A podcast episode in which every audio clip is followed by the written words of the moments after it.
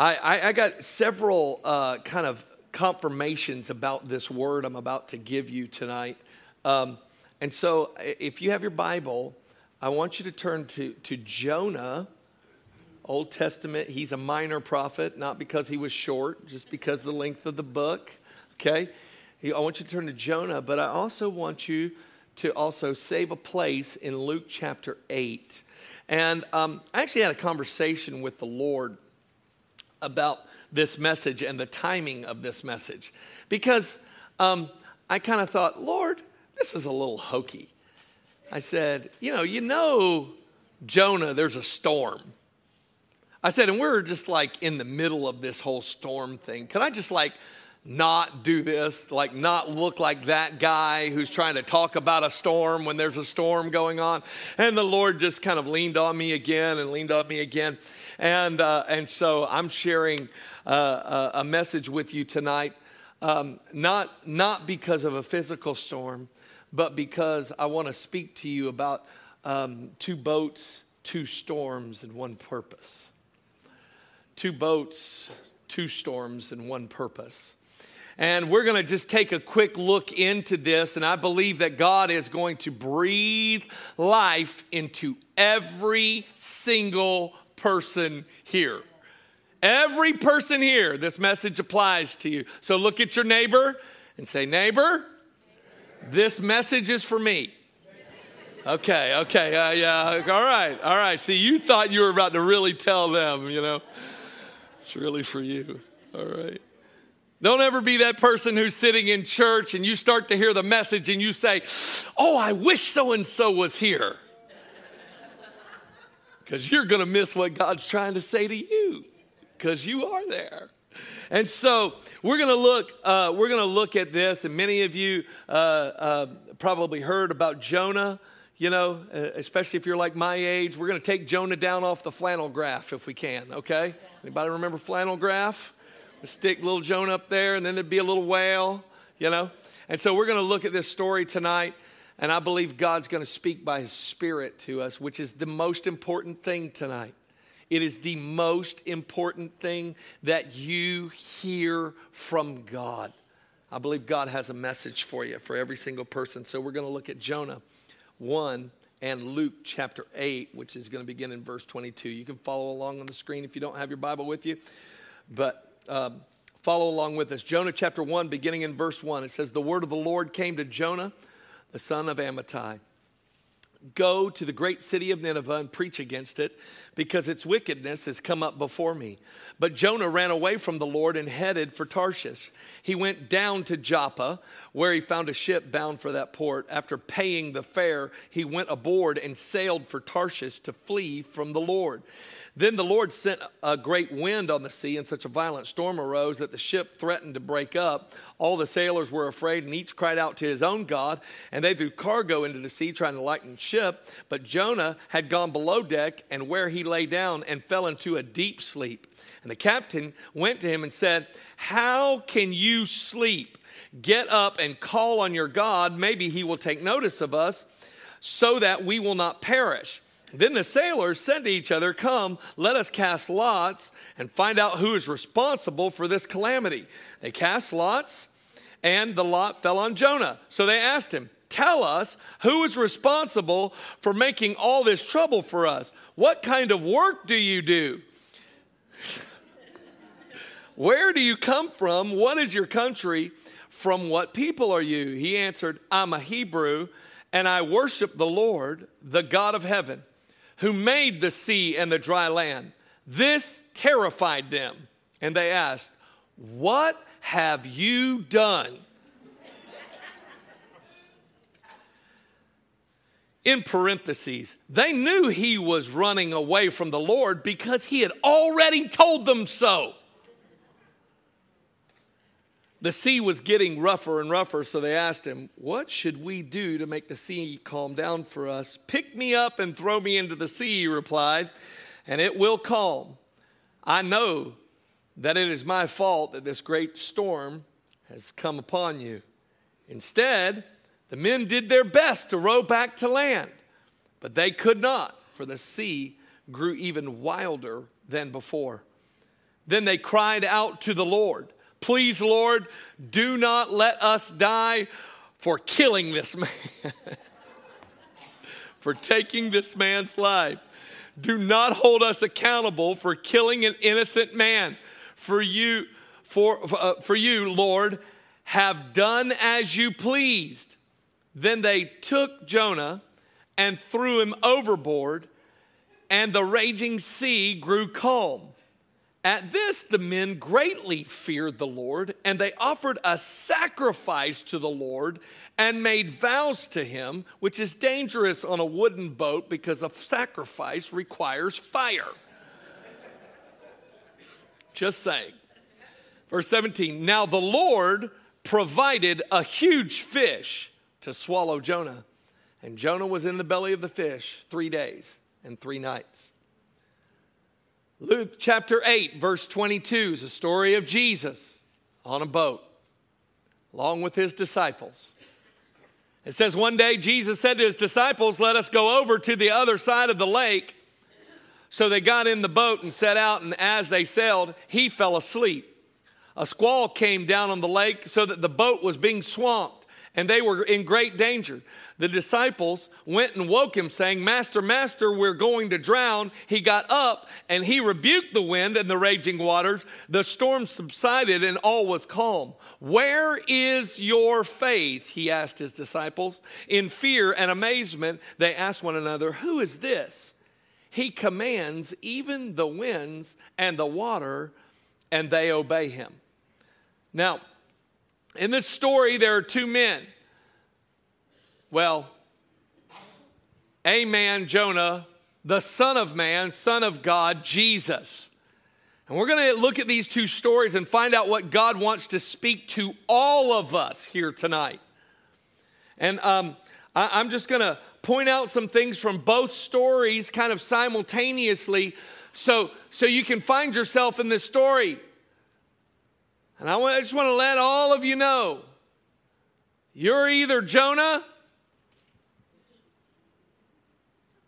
You're Jesus. Or you might be just hanging out with Jesus. But you're on one of these two boats here tonight. So we're going to take a quick look at this story. First, I want you to look with me at Jonah's boat. It says, But Jonah ran away from the Lord and headed for Tarshish. He went down to Joppa, where he found a ship bound for that port. After paying the fare, he went aboard and sailed for Tarshish to flee from the Lord. Here is a boat that Jonah is running away from God in. He finds a boat headed away from God. Anybody ever been on a boat that was headed away from God? God ever tell you something you didn't want to do? Come on, I know some of you folks will be honest with me. Others of you will just look at me like I'm crazy. No, there are things sometimes God speaks to us and we're just like, well, I'm not sure I want to do that. And we're probably a lot like Jonah. Matter of fact, if you're here tonight and you find yourself away from God, you're just like Jonah. You're just like Jonah. There's these two boats, these two vessels. Jesus' boat was a little bit different. He said to his disciples, Let us go over to the other side of the lake. So they got in the boat and they set out. Two boats. Here's what I want you to know you should write this down. There will always be a vessel pointed in the direction of your yes. There will always be a boat ready for your yes. If your yes is to running from God, you'll find that boat. Matter of fact, that boat will sometimes find you. Man, when I was in youth ministry, it seemed like, like there were the, some girls had the worst luck like there was something on them i don't know it's something invisible a magnetic force that that drew every bum from within 50 miles to their life Matter of fact, I would stand at the last day of camps. They've had these deep encounters with God. I would wave my arms and I would say this He's coming! Please, he's coming. They were like, What are you talking about? The guy you have had a crush on forever, the guy every other girl likes, the guy who right now is not living for God and that you would compromise to be in a relationship with. That guy is coming. Don't get on the boat. Because that boat is pointed away from the will of God.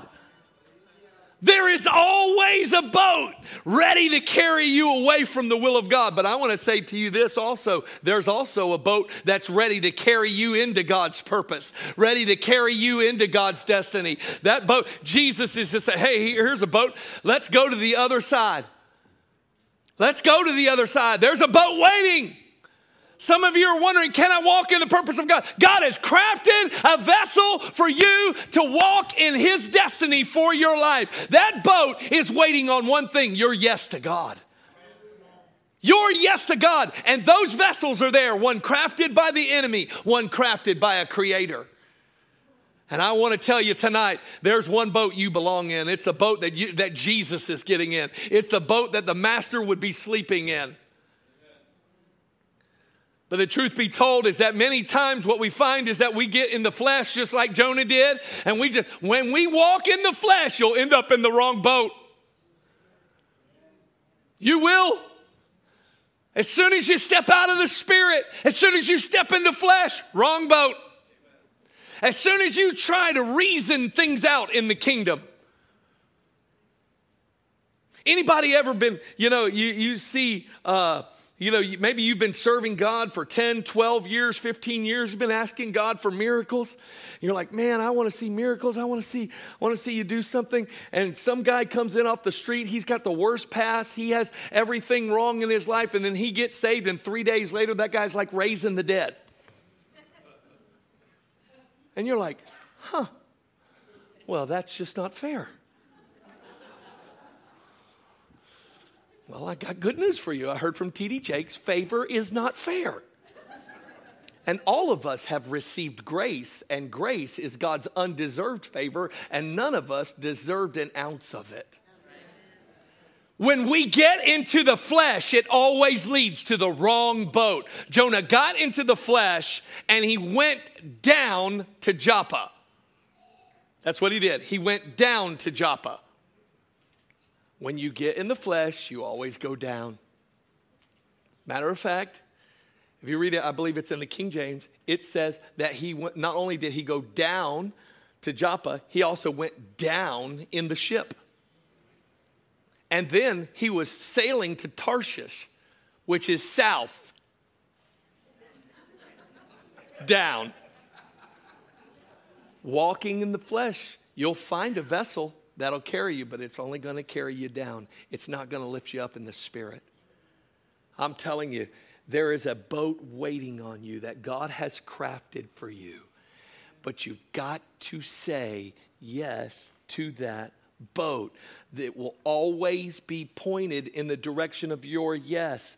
Jonah's vessel was compromised, and compromise always costs you something.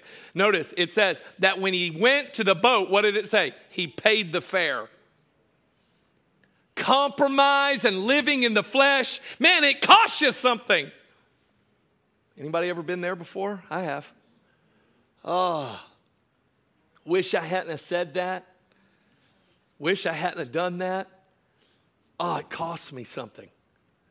Most of the time, it, it, I, had to, I had to come back to people. I had to go and apologize to people. I had to go and, and, and say, you know what? I am so sorry for walking in the flesh.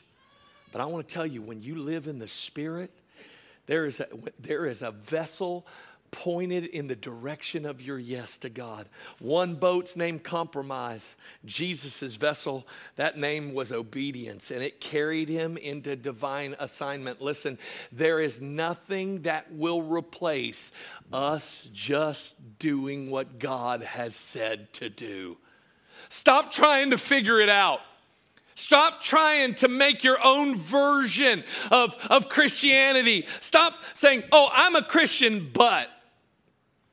I used to used to go to this all black church called New Jerusalem Missionary Baptist Church. It was amazing to be a minority, especially on Sunday.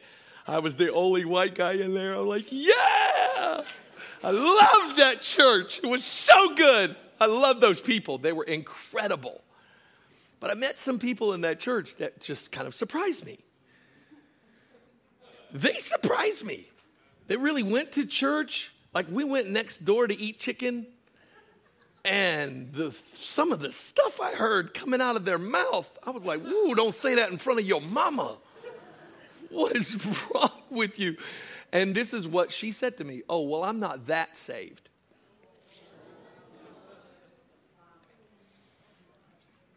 Oh, I'm like, ooh, I'm gonna get away from you. I ain't eating your chicken. I don't know where you're going, but I'm gonna stay away. I was like, wow. You know, we don't say those things, but sometimes we make agreements like that.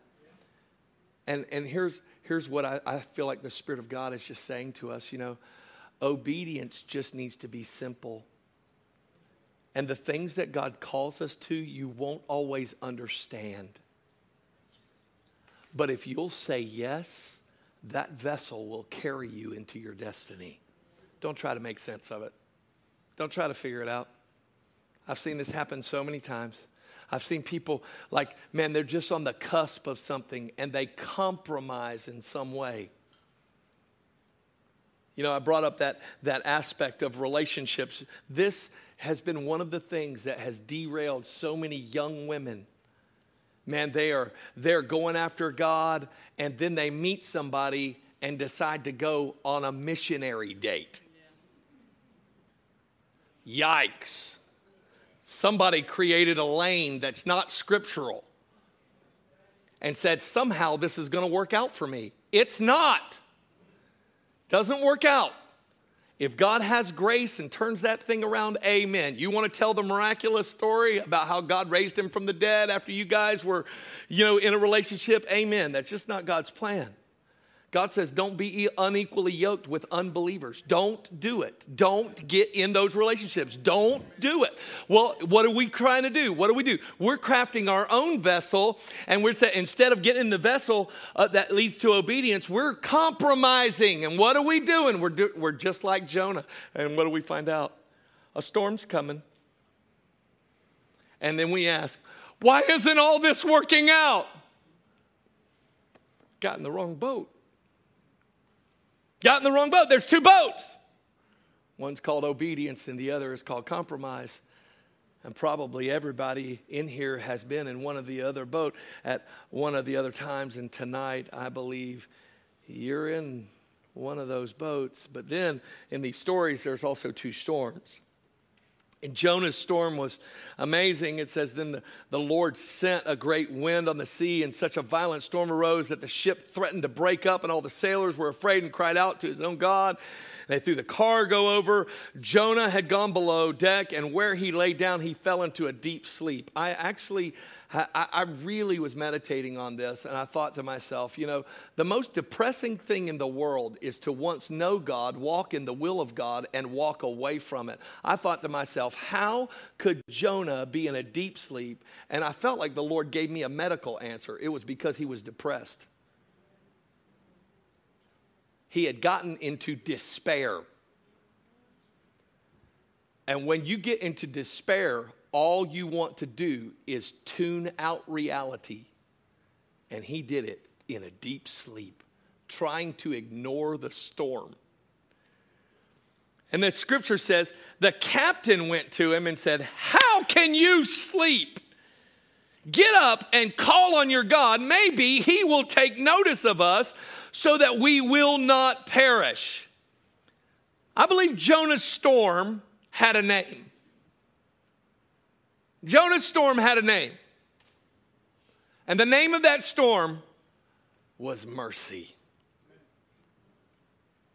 It was mercy. Many times we don't think of storms as being mercy, but I know this storm had a name like mercy. Because why didn't he just get cooked on the boat? One lightning bolt Jonah's done. I mean, if I'm God, I'm just like gonna, I'm done with this. Not only, not, not only have you gone down to Joppa and you got on a boat, you gave away some of the money that I gave you to someone else to carry you farther away from my will. I'm just cooking you in front of everybody. That's why I know this storm had to be called mercy. God, in His mercy, sent a storm to break up the boat of compromise in Jonah's life. And this is this is the truth. Jonah was asleep in a storm of mercy. And a voice came to wake him up.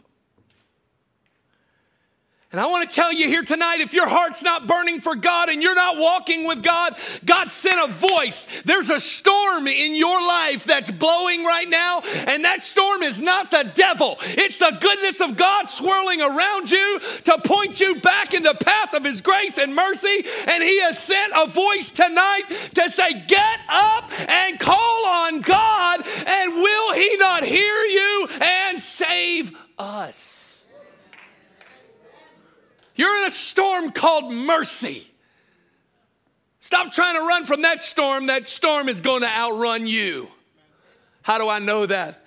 Because David said, if I make my bed in hell, I'm, i find you there. If I'm in the highest heights, you're there. God, everywhere I go, there you are. And so if you're trying to run from God, you used to have a relationship with God, and you're in a boat called compromise, good news. The storm you're in is trying to get you back into His will for your life.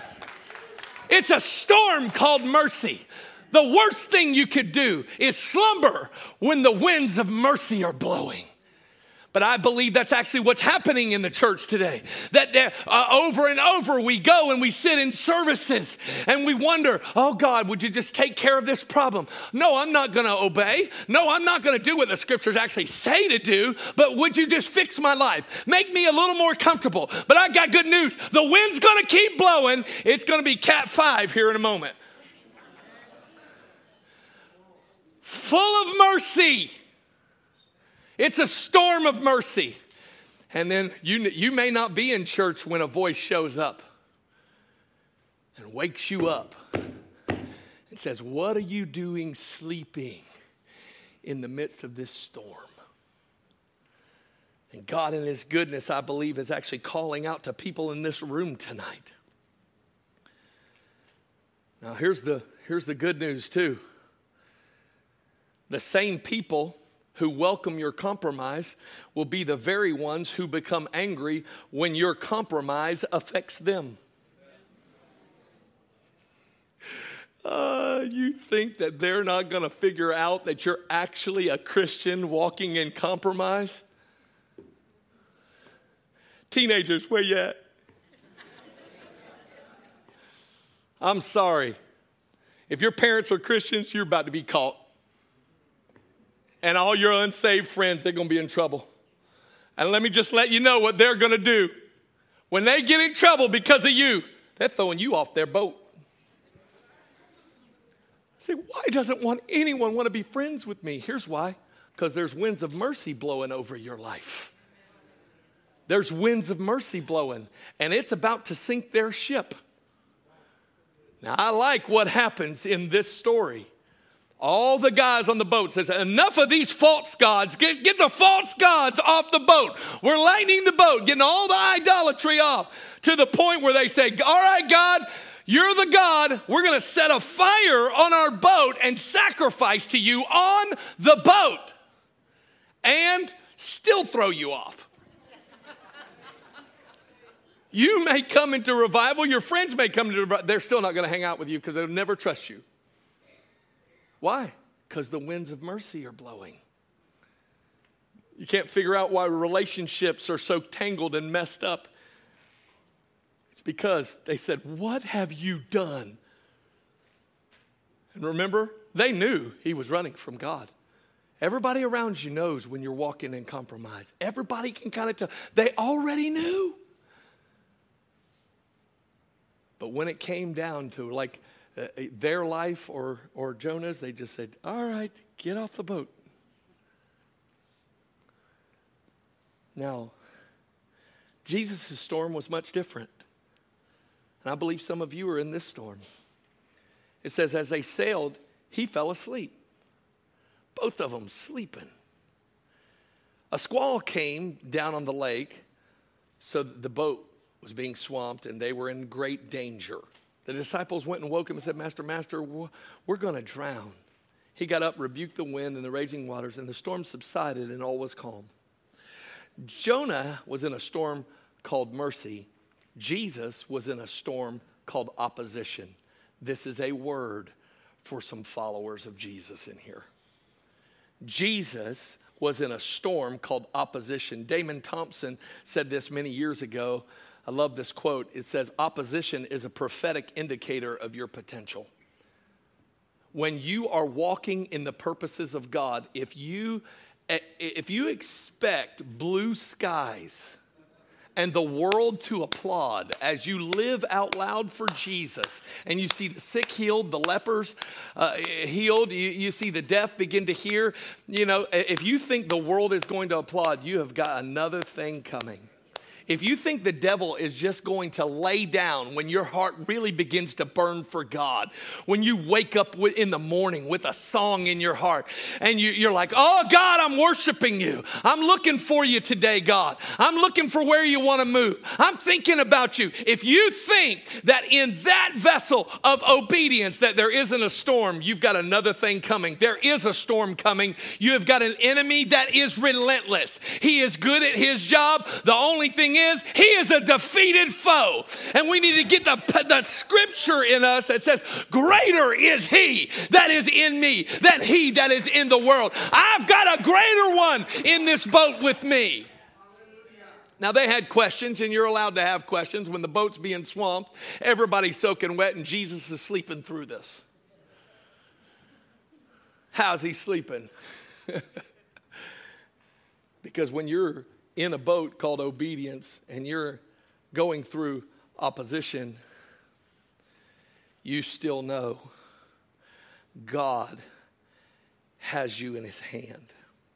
I want you to look at 1 Peter 5 we're going to read a few verses. I don't want you to watch what God does in the midst of opposition. He says this to us. He says, Be alert, alert and of sober mind. Your enemy, the devil, prowls around like a roaring lion looking for someone to devour. Resist him, steadfast in the faith, because you know that the family of believers throughout the world is undergoing the same kinds of sufferings. And listen, this is so good, it'll make you want to run if you're charismatic. Come on.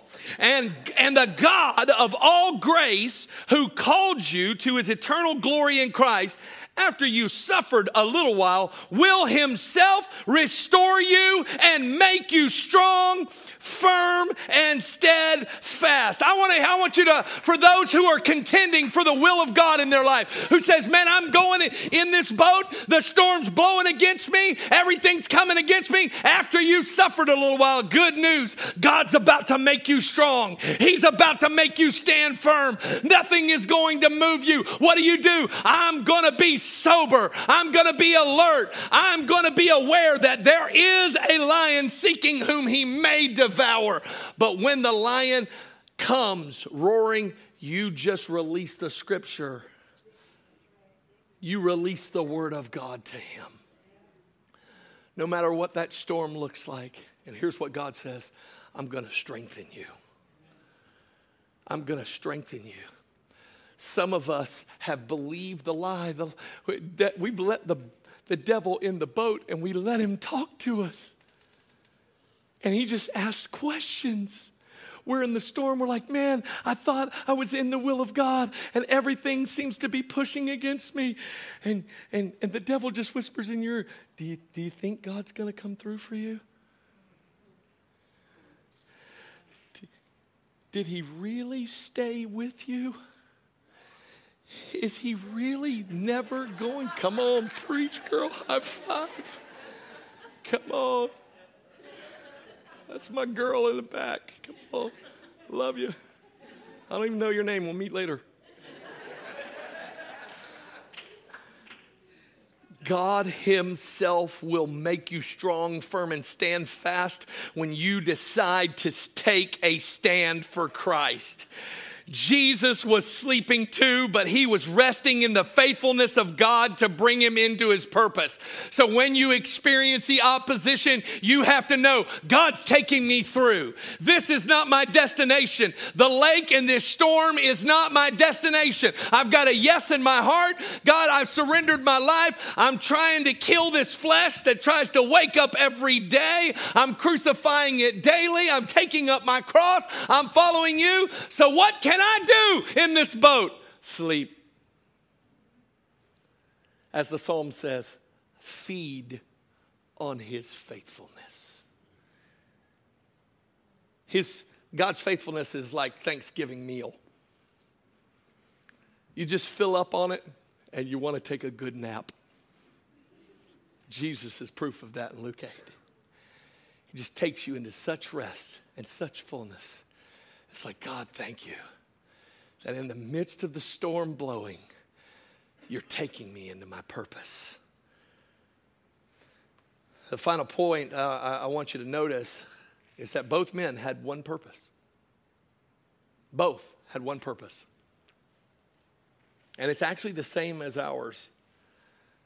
And you can write this down. Our one purpose is to glorify God through a transformed life of obedience. Now, listen the way they got there was a different path. The way they got there was much different. Jonah had to be humbled to walk in the purpose of God. I love what verse 17 says. It says, Now the Lord provided a fish. It, it, it, doesn't even say this, and the Lord sent a big fish like he was a little angry. It actually says, and the Lord provided.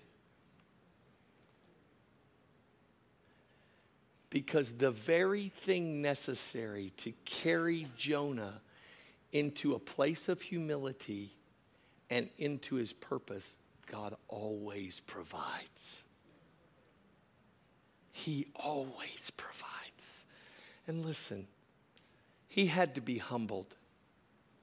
It was external pressure that carried, uh, really external pressure. This is no five star fish. He's in the belly of a whale, a fish for three days. But notice his prayer in Jonah chapter 2 and his heart change. He says, Those who cling to worthless idols turn away uh, from God's love for them, but I, with shouts of grateful praise, will sacrifice to you what I have vowed. I will make good. I will say, Salvation comes from the Lord. Do you notice? What I have vowed, I will make good. It says, And the Lord commanded the fish, and it vomited Jonah out onto dry land. One day, God's going to let me preach a message called Vomit and the Will of God. Not tonight. Vomit and the Will of God, okay? Maybe it'll be at a youth conference. So, I'm not sure.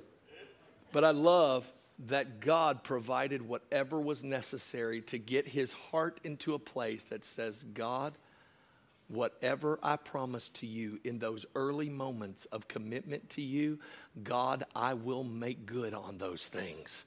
And I want every person here to go back to those initial moments. Maybe you're in the other boat of obedience. I still want you to go back into those initial moments where you uttered these words. I'm sure you did. God, I'll go anywhere. God, I'll say anything. God, I'll give anything in light of what you've done for me. And that is what Jonah ended up doing after God provided the right vessel to carry him into his purpose. Jonah, humbled in the belly of the whale, said this What I have vowed, I will make good. I will live out my commitment to you, Lord. Now, listen, his obedience led to an entire city being saved.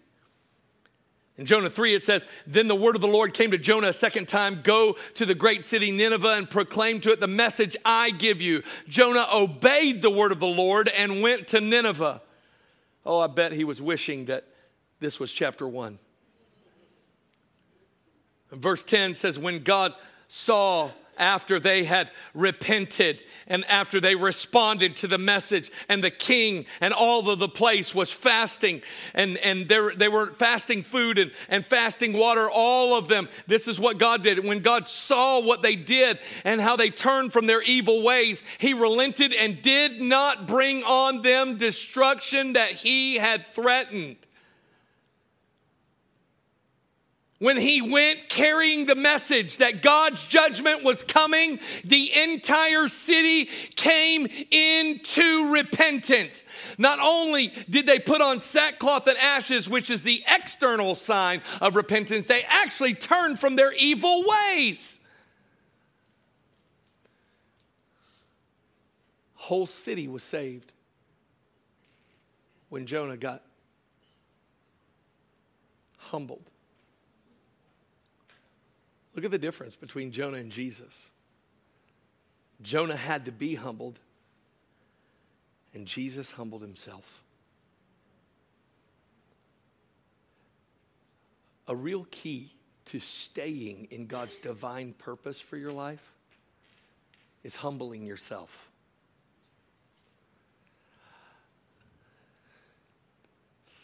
I'll give you a little, just a little disciple moment. So when the church calls a couple of corporate fasts a year, it's so you don't end up in a fish. It's so I don't end up in a fish. Because humility and fasting go right hand in hand. And it's when, when we say, God, I'm going to become weak so you can make, show yourself to be strong. It's in those moments that we are humbling ourselves under his hand. And this is what Jesus did from the very beginning. And Philippians 2 tells us all about that. It says, in your relationships with one another, have the same mindset as Christ Jesus, who, being in the very nature of God, did not consider equality with God something to be used for his own advantage or grasped. Rather, he made himself uh, nothing by taking the very nature of a servant, being made in human likeness and being found in appearance as a man. He humbled himself, becoming obedient to death, even death on the cross. Therefore, God exalted him to the highest place and gave him the name that is above every name. And at the name of Jesus, every knee should bow in heaven and on earth and under the earth, and every tongue acknowledge that Jesus Christ is Lord to the glory of God the Father. I want you to see this. Jesus humbled himself, and he didn't just save a city, he ended up saving the world. I'm telling you, if you want God to expand your influence and get you into the place where you can be used mightily for God to fulfill His plan for your life, get into the place of humility where you humble yourself before God, where you take a low place, where you're not looking to make your name famous, where you're not trying to, to, to promote your cause. You are simply trying to lift His cause. I love what David said Is there not a cause? There is a cause to live for. It's just not ours. It doesn't originate with us, with our reputation, our desires. It starts with Him. Matter of fact, when we were buried with Him in baptism, the one who came up out of the water took a new name. His name is Jesus. We hid ourselves in and so, what do we need to do as a church? We need to say, if you're on the boat and you're facing opposition, here's what, I'm do, uh, here's what I do I humble myself, I just get low. Don't, in a moment of a, this is a word for somebody in the house and not in the notes. In a storm, you do not rely on human wisdom. In a spiritual storm, you don't rely on human wisdom you need God to speak to you. You need some authority and something to shift in the spirit. When Jesus spoke to the storm, the storm ceased. There, it was an authority, it was a spiritual opposition. You say, what was it opposing?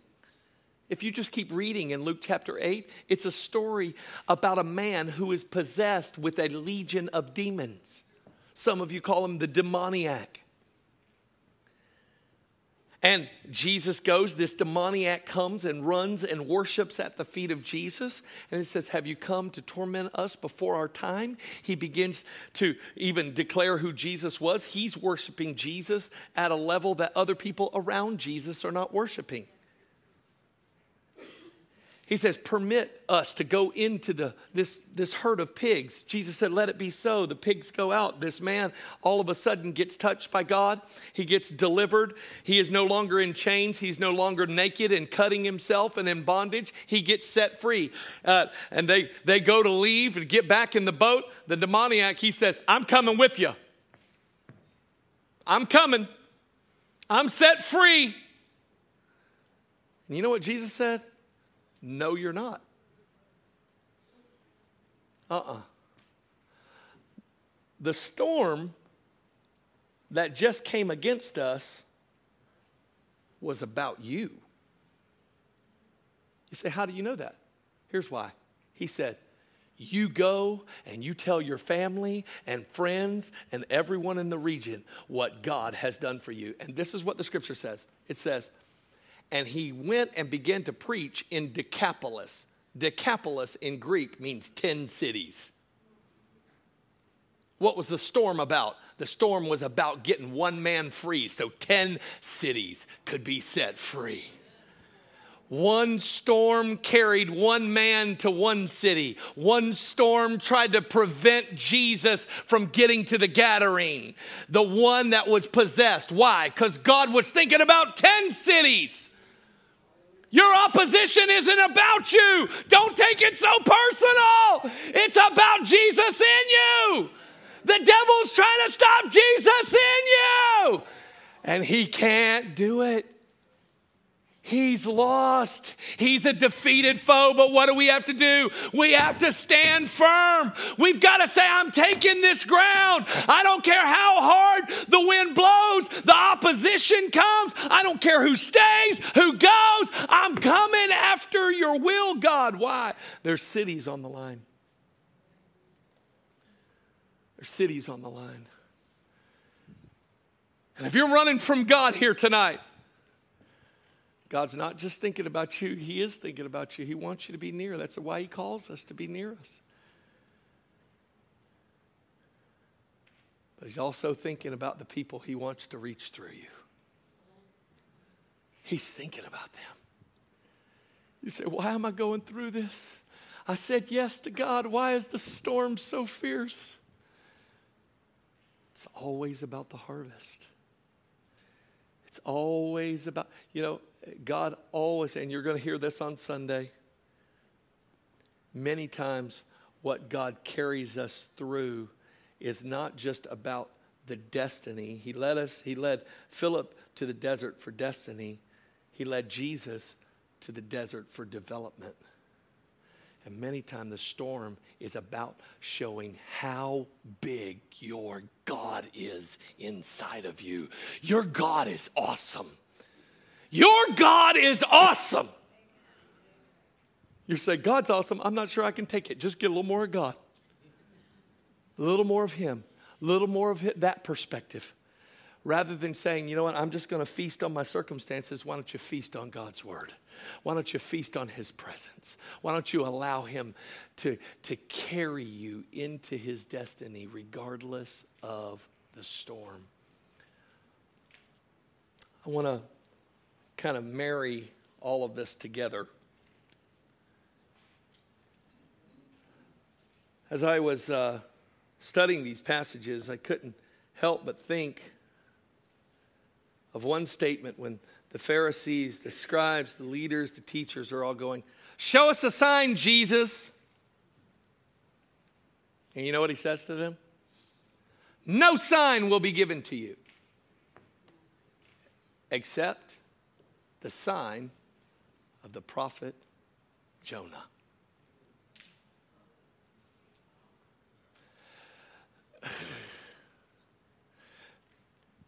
Do you hear what he did?